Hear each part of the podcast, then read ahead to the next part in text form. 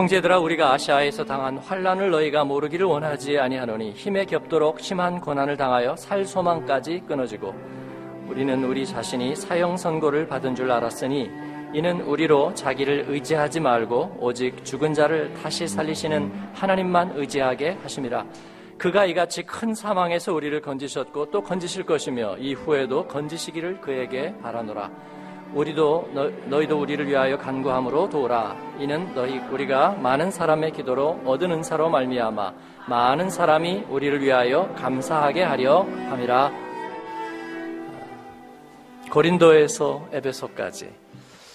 어, 말씀드린 것처럼 고린도 후서는 이 복음의 사람 바울 사도의 그 개인적인 경험과 심정, 그가 겪은 복음 전파에서의 그 고통의 여정들이 배경을 이루고 있습니다.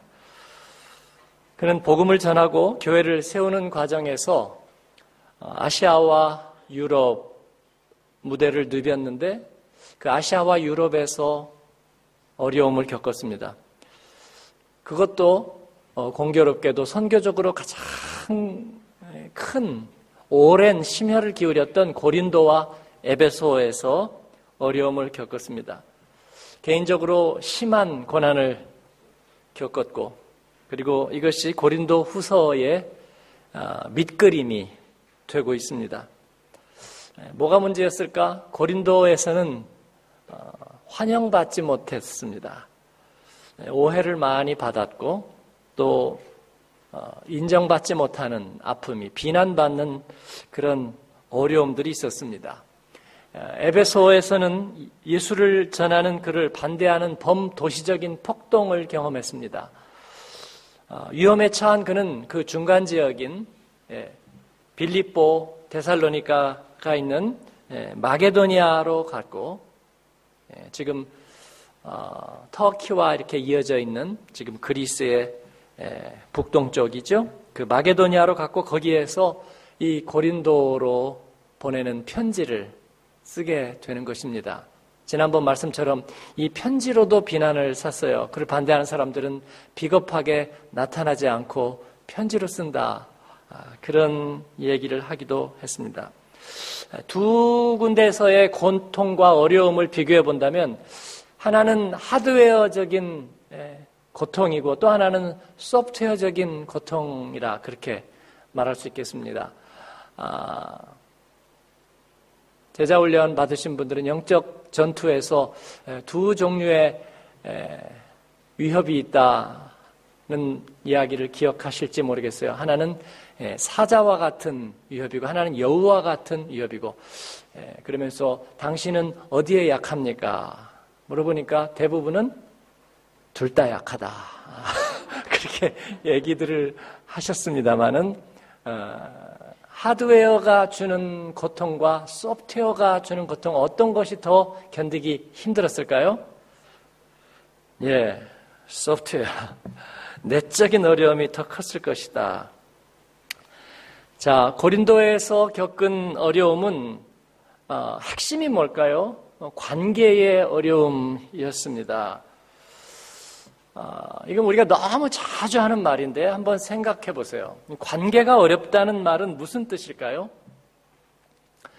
예, 요즘 많이 쓰는 얘기로 소통이 안 된다, 아, 커뮤니케이션이 안 된다, 예, 그런 뜻일 수 있습니다.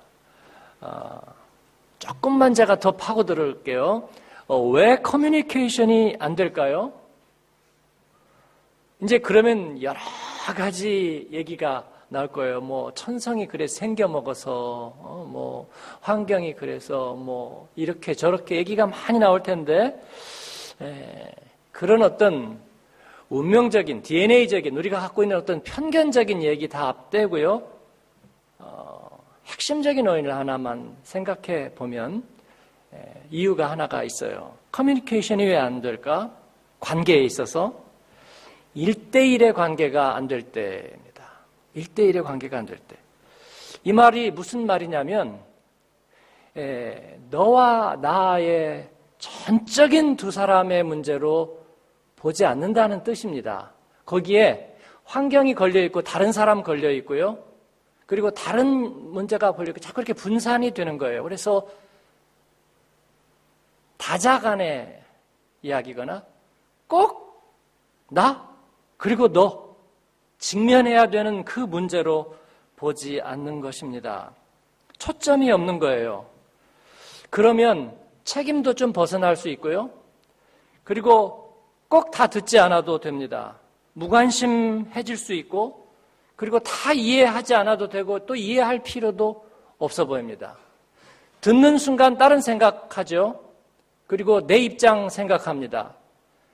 근데 결국 두 사람만이 있다면 그건 다 의미가 없는 거예요. 내가 다른 자리로 달아나거나 또 다른 사람을 배려하거나 생각하거나 그러는 사이에 두 사람의 커뮤니케이션이 되지 않는 거예요. 예, 마틴 부버는 예, 우리의 믿음의 문제를 ich und du 나와 너의 문제 하나님과 우리 예. 그래서 독일어에서 어, 하나님과 우리는 이 친근한 표현인 두zen을 쓰는 거예요. 어, 뭐 그분 막연한 그분 그 어르신이 아니라 너, 당신, 회피할 수 없는 그대, 피할 수 없는 너.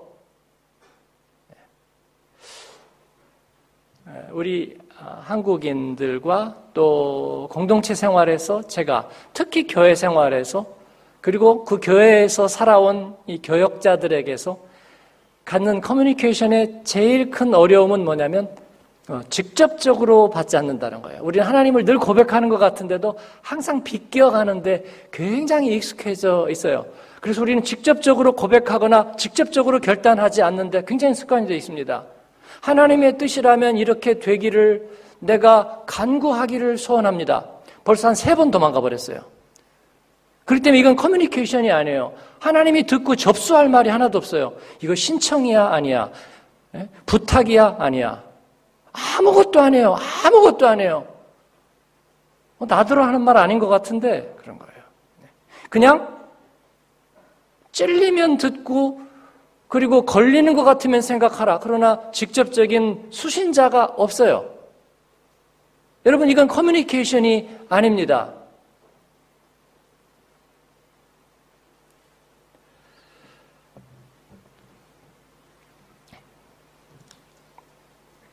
구약 성경에서 호세아는 아, 북왕국의 그 배교적인 상황, 하나님을 떠나고 이 타락하고 정신과 그리고 그들의 신앙이 타락하는 그 북왕국의 풍조에서 하나님께 부르심을 받았는데 그는 바람기 있는 아내를 만났습니다. 마치 그 이스라엘의 정신과 신앙처럼 바람기 있는 아내 고멜을 만났는데 이것을 호세아는 하나님의 부르심으로 여겼어요.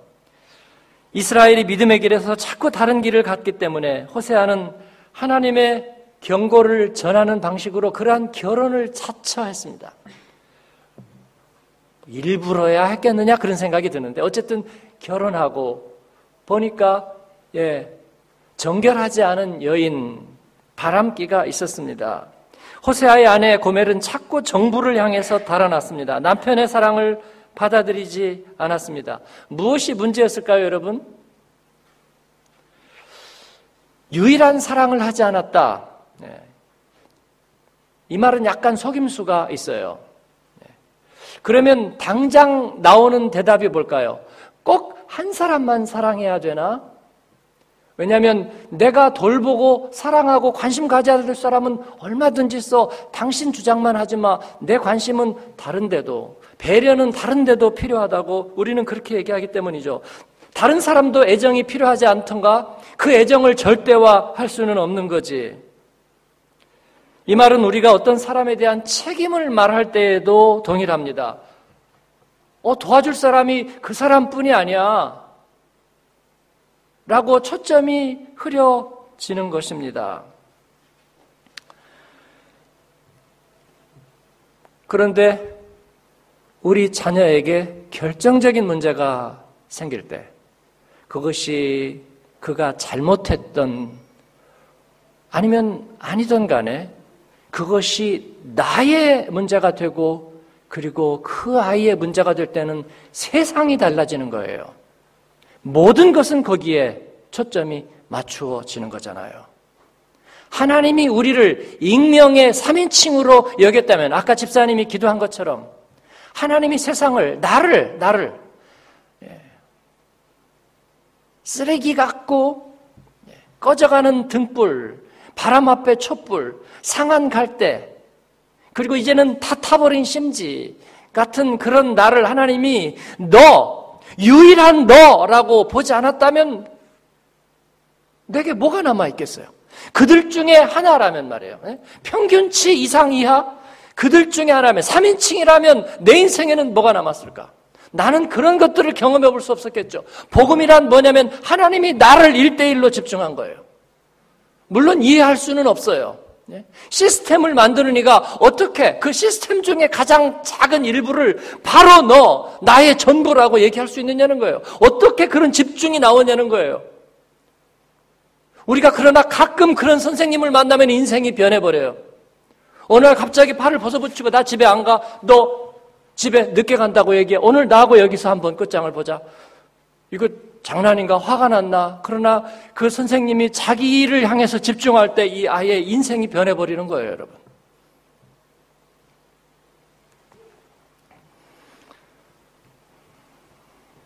정숙하지 않은 고멜의 문제는 일대일의 사랑을 받아들이지 않았다는 데 있을 것입니다.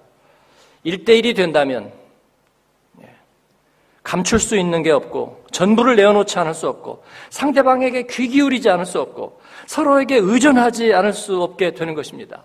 이 일대일의 관계를 퍼스널이라고 얘기한다면 우리가 너무나 자주 쓰는 말 때문에 너무나 값싸게 보이지만 그러나 우리는 이걸 인격적이라는 한국말로 또다시 부릅니다. 어떤 사람들은요, 다른 사람이 전혀 없고 단둘이 있을 때는 착해요. 얘기도 잘 듣고, 그리고 긍정적으로 얘기하는데, 한 사람 더 들어오면 갑자기 변하는 경우를 많이 봐요. 눈치도 보고, 체면도 걸고, 이 사람이, 저 사람이 어떻게 생각할까? 그러면서 초점을 잃어버립니다. 그러면서 커뮤니케이션의 진정성을 잃어버리는 거예요. 그리고 소위 정치를 하는 것입니다. 자기의 체면과 두 사람을 만족시키기 위해서 이걸 민주주의 사회성이라고 얘기한다면 이 말은 틀렸습니다. 그렇게 해서 되는 모임이 있어요. 개모임 같으면 그래도 됩니다. 이 사람이 냉면 먹자고 이 사람이 뭐예요? 예, 복 먹자고 그러면 어깨에서 만나자. 응? 그죠? 맥도날드로 해결하자. 뭐 아니면 비빔밥 한 그릇 먹자. 아, 저분은 항상 저렇게 원만하게 중간에서 좋은 답을 낼 줄 안되니까 네. 자기가 뭘 먹고 싶었던지 상관없죠. 그러나 그런 것으로 안 되는 순간이 있는 겁니다. 생명이 걸리고 그리고 삶이 걸린 문제에서는 그렇게 에? 예? 네가 피 한 통 뽑고 내가 한 통 뽑아 생명 살리고 그렇게 될 수 없는 상황이 있는 거예요, 여러분.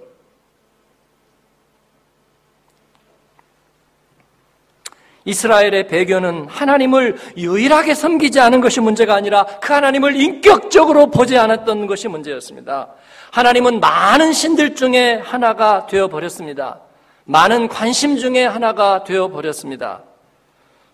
관계가 어려운 사람의 공통점이 있습니다. 뭐냐면요. 경청하지 못한다는 것입니다. 그리고 자기가 경청하지 못한다는 사실조차 알지 못합니다.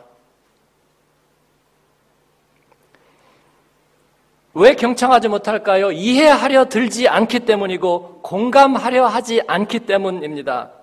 그래서 호세아는 자기의 그 아내를 통한 그 질병을 앓으면서 이스라엘 백성들에게 그렇게 외치는 거예요. 마치 우리의 이 케이스처럼 하나님을 알자, 여호와를 알자.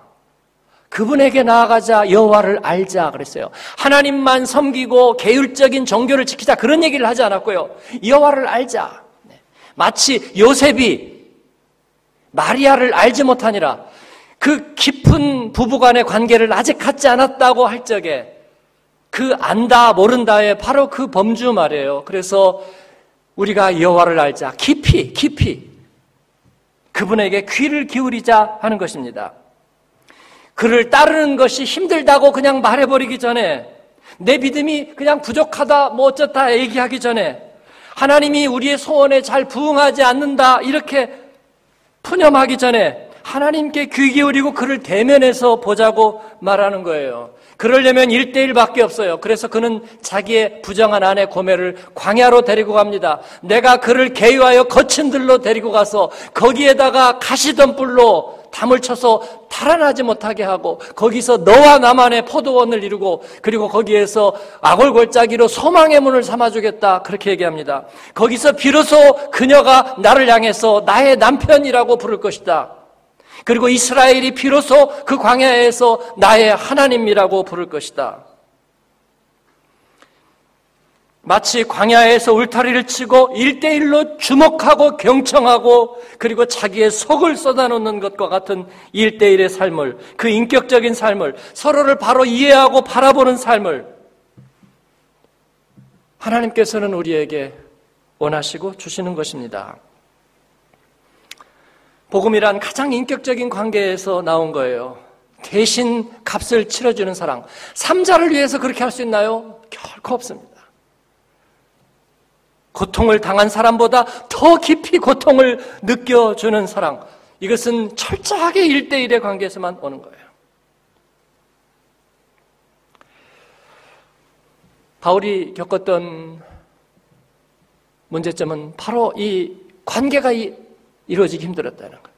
그 일대일에.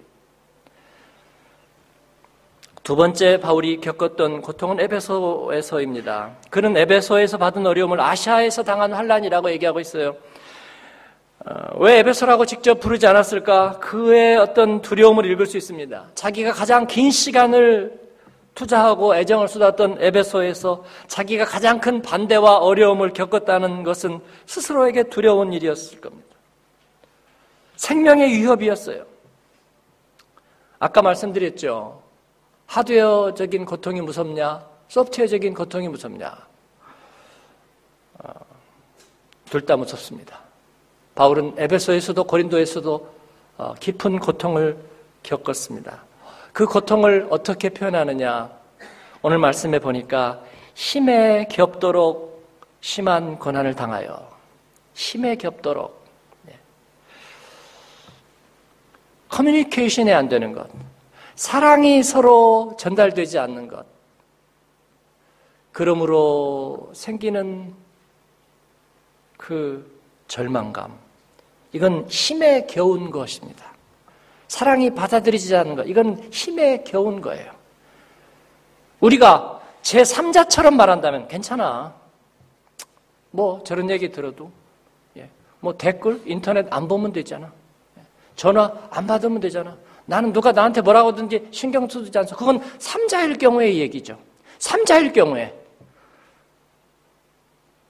네. 패티김 노래처럼 그렇게 사랑했는데, 네. 목숨을 바쳐 사랑했는데, 내 모든 것을 바쳐서 주었는데, 걔가 나를 바라보지 않아요. 그런데 고통을 안 받아요? 네? 그게 사람이에요. 괜찮다고요, 그냥? 절에 가서 불공 한번 드리고 오니까 108번 내가 사라졌다고요? 네? 주기도문 10번 외웠더니 그냥 마음이 평안해졌다고요? 그게 되냐고요? 바울 사도는 그거 지금 안 된다고 얘기하고 있는 거예요. 네? 힘에 겹도록 내가 고난을 받아. 그 다음에 뭐예요? 살 소망까지 끊어지고. 그건 뭐냐면 사형 선고가 내게 내려졌다는 거예요. 지금 목이 달아나는 그런 하드웨어적인 고통이 오기 전에 그러기도 전에 내 안에서 지금 살아있으니까 편지 썼을 거 아니에요. 그죠? 그러기 전에 어딘가에 내 안에 어딘가에선가 마치 사형 선고와 같은 것들이 내려져 버렸다고 얘기를 하고 있는 거예요.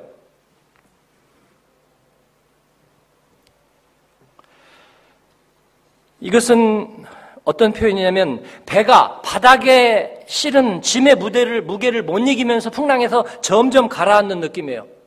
배가 떼야 되는데 점점 이렇게 가라앉는 느낌이에요. 이게 막 무거운 거예요. 아니면 뭐에 이렇게 가위 눌려가지고 이렇게 자꾸 부서져 가는 느낌. 여러분, 동굴 같은데 전환을 당해가지고요. 천장이 무너져 내린다고 생각해 보세요. 그리고 여기까지 왔어요. 그리고 점점 점점 내리눌러요. 그래서 내가 이제 거기에 압사해서 죽게 되는 거예요. 그렇게 눌려서 부서지는 느낌 바로 그걸 얘기하고 있어요.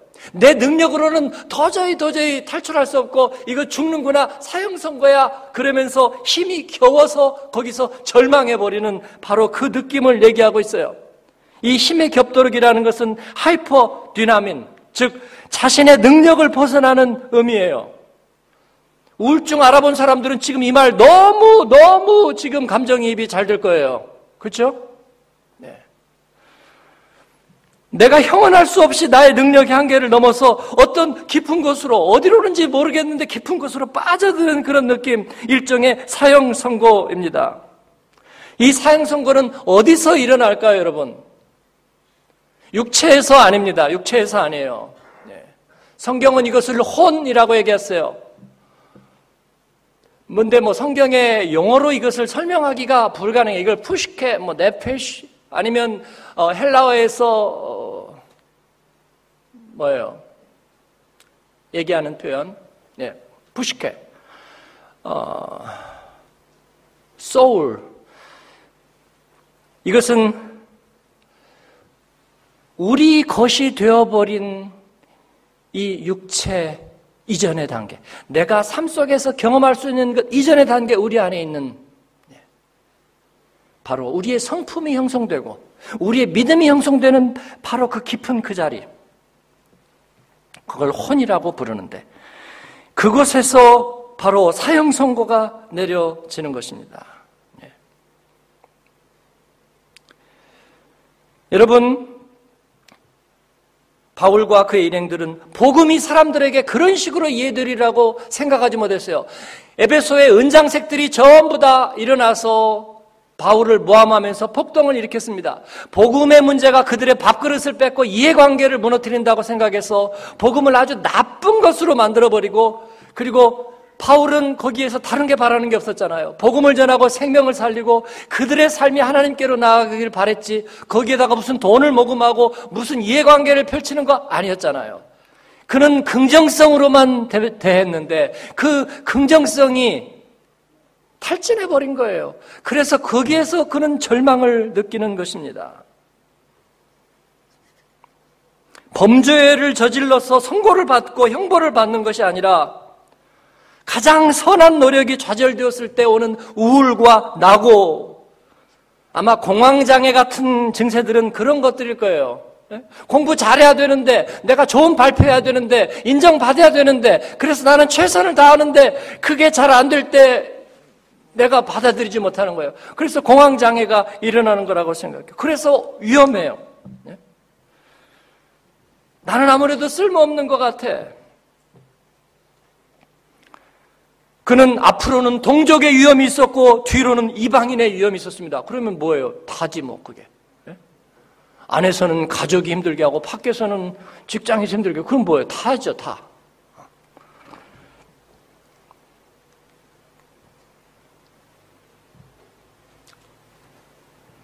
그 다음 말씀은 반전입니다. 그런데 그 이유를 그가 알았다고 말합니다. 이는 우리로 자기를 의지하지 말고 오직 죽은 자를 다시 살리시는 하나님만 의지하게 하십니다. 문제는 뭐였느냐면 호흡이 막혀서 문제는 아니었어요. 육체적으로 아레스트 상황이 돼서 문제는 아니었어요. 심장이 멎어서 문제는 아니었어요. 물에 빠져서 문제가 아니었어요. 전혀 다른 상황이 있었습니다. 누가 나에게 싫은 소리를 하는 문제가 아니라 어느 순간인가 내가 분노에 사로잡혀 있는 거예요. 어디에선가. 아니, 내가 바로 분노인 거예요. 부정적인 생각이 낙심시키고 긍정적인 생각이 업시키는 것이 아니라 그냥 낙심이 어떤 이유든지 찾아와서 내 안에 있고 내가 낙심인 거예요. 뇌 호르몬의 문제라고요? 도파민? 세로토닌? 약물 치료하면 된다고요? 너무 나이브하지 않아요? 그래서 의학에서는 얘기해요. 정신치료를 병행하라고. 예. 바울은 그때 다시 하나님과의 일대일 관계로 돌아갑니다. 하나님께 집중하는 것입니다. 일대일의 관계로 집중하는 것입니다. 어디에서? 그의 혼 안에서. 그 말은 어느 누구도 간섭할 수 없는 그 자리에서 나의 지성소에서 문제가 들어올 수 없는 원인과 결과가 미치기 이전의 상태에서 하나님께 집중하는 것입니다. 여러분, 기도는 최후의 수단이 아니고 최초의 수단이에요. 내가 여호와를 기다리고 기다렸더니 나의 부르짖음을 들으사 응답하셨도다. 시편 40편 찬양처럼 말이죠. 예루살렘이 무너지고 왕이 눈이 뽑히고 그리고 죽임을 당하고 예루살렘의 거민들이 1만 명이나 포로로 잡혀가는 그런 상황에서 예레미야는 그 이전 상황으로 돌아가서 자기 안에서 하나님의 성실하심과 선하심을 묵상합니다. 아침마다. 이것이 우리 믿음의 자리입니다. 그를 바라고 바랐더니 누군가가 내 안에서 건져내는 느낌을 받습니다. 보이지 않는 가운데서 내가 어디론가 이렇게 들려지는 느낌이에요. 마치 수술하고 나서 마취가 깨지도 않았는데 내가 수술대에서 침대로 옮겨지고 그리고 내 의지와 관계없이 어디에서 분노에서 어디에서 아픔에서 어디에서 두려움에서 귀를 기울이니 설마 설마 진짜 들려요. 어제 제자반 결산 수련회에서 한 형제님이 말씀 간증을 해주셨어요. 여기 어딘가 있는 것 같기도 한데 예. 어느 순간에 전혀 들리지 않는 말씀이 들리기 시작했다고요. 예. 그 사람이 가방끈도 길고요. 예. 그게 걸림돌이 되어 있었던 거죠. 그러나 어릴 때 만났던 하나님이 낙심하고 회의하고 그리고 들리지 않았던 목사님과 나는 같은 책을 읽은 것 같은데 전혀 다른 책이었다고 그렇게 고백하는 말씀이 닫혀서 들리지 않았는데 어느 순간에 말씀이 들렸다고요. 네. 그 일대일이 회복되었다고요. 구름 기둥과 불 기둥으로 인도하셨다는 만화 같은 그 하나님이 나에게서 경험되고 반석에서 물을 내셨던 그 하나님이 그 성경 그대로 실제적인 내 삶의 하나님이 되시는 걸 경험했다고요. 만나와 매출하기가 나에게 인생의 결정적인 아이디어가 나에게 앞으로 나아갈 방향을 주시고 나를 불면증에서 풀려나게 하셨다. 사랑하는 여러분, 건지셨고 건지실 것이며 건지시리라. 이게 오늘 말씀의 고백인 것입니다. 하나님을 바라보세요. 하나님께서 건지실 것을 믿습니다. 그가 묘사하는 이 중압감에 늘리고 능력을 초과해서 형언할 수 없는 이 고통의 체험은 이제 다시 등장합니다. 어떻게 등장하냐면 완전히 바뀌어서 모든 것을 능가하는 하나님의 능력, 형언할 수 없는 영광, 그리고 약한 데서 완전해지는 그리스도의 능력이 드러나게 되는 거예요. 문제는 언제나 삶의 순간마다 있어요. 네. 문제가 해결되어서 이게 되는 거 아니에요, 절대로. 예, 문제란 있으니까 문제예요. 예? 그죠? 우리가 죄를 없이 하는 게 믿음이 아닙니다. 죄는 언제나 그 자리에 있어요. 그 죄가 나와 결부되지 않는 게 중요한 것이죠. 질병 어디나 있습니다. 그러나 내가 그 질병으로부터 보호되는 것이 문제인 것이죠. 문제는 언제나 있습니다. 그러나 이를 정말 문제로 여기고 거기에 흔들리고 꺼져가는 그 자신이 정말 문제인 것이죠. 그러나 바울사도는 얘기하죠. 우리가 하나님을 바라보게 하려 하십니다. 그분은 이것을 우리에게 이미 알고 계셨고 우리에게 안배하신 것입니다. 여러분, 그는 하나님을 바라보았습니다. 그리고 자기를 내리누르는 그 고통과 반대편에서 자기를 건져내는 하나님의 손길을 경험합니다. 하나님을 바라보고 바라보았더니 그의 필요는 해결되었을까요? 아니요, 그는 여전히 필요합니다. 그러나 노력해도 선한 생각을 가져도 힘에 겹도록 부딪혀오는 저 검은 손, 그 두려움의 파도로 인해서 피곤했었지만 이제는 자신을 들어 올리시고 건지시는 하나님. 그분이 가진 능력과 그에 대한 더 큰 확신 때문에 행복한 피로감이 엄습하는 것입니다. 운동을 하고 뒷산에 중학교 때 이 비스듬하게 거꾸로 누워봤습니다. 피로감이 발끝에서 머리로 착 내려오는데 그렇게 행복할 수가 없었어요. 그 피로의 회복, 예. 그 행복하게 느껴지는 피로감이라는 거 말이에요. Müdigkeitsgesellschaft 피로 사회의 저자가 말한 것처럼 탈진과 소진의 피로에서 치유하고 감사하는 피로로 말이에요.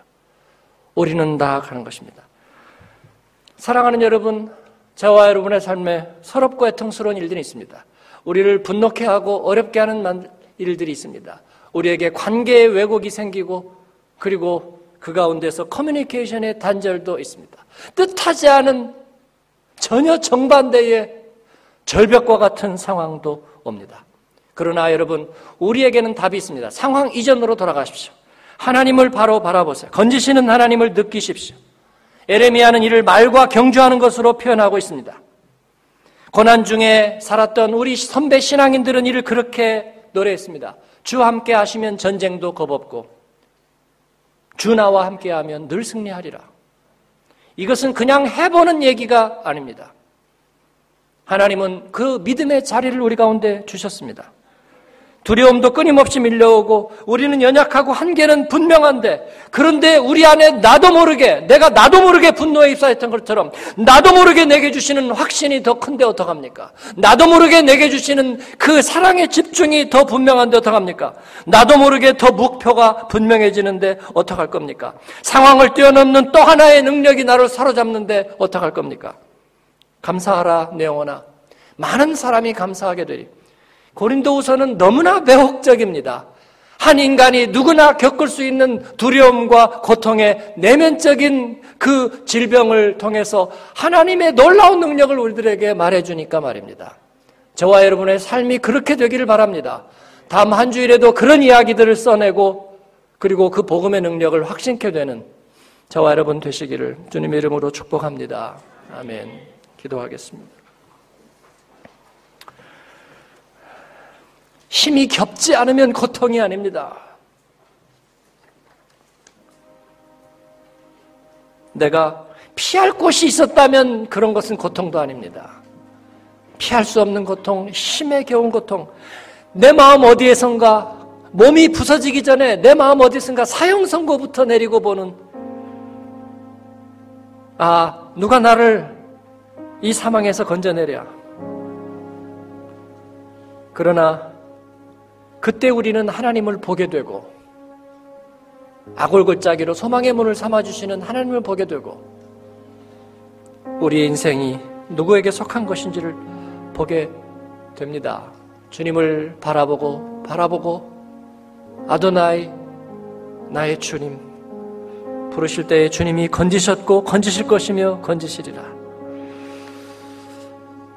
그리고 우리를 통해서 많은 사람이 감사하게 되리라. 주님이 말씀하신 대로 되리라 믿습니다. 우리 하나님 앞에 우리의 고백을 드리며 그렇게 기도하십시다. 같이 기도하겠습니다.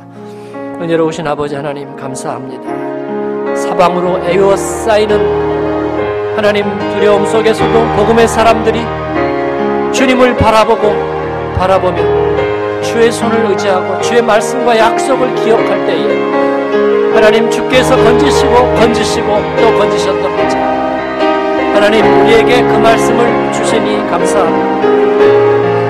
감사하라 내 영혼아 찬양하라 내 영혼아 주님이 함께 하시면 전쟁도 겁없고 주 나와 함께 하면 하나님 우리 주님이 승리하신 것처럼 죽음의 문턱 앞에서도 승리할 것입니다. 하나님 우리의 피로가 불신앙의 피로가 되지 아니하고 우리 주님의 선하신 피로 하나님 치유하는 피로가 되게 하여 주시고 하나님 다시 일어서는 믿음의 사람들이 되도록 축복하시고 아버지 주의 백성을 위로하소서. 내 백성을 위로하라. 우리 주님 하나님의 백성들을 제사장들을 레위인들을 디아스포라의 일꾼들을 선교의 역군들을 위로하소서 건지소서 새롭게 하소서. 예수님 이름으로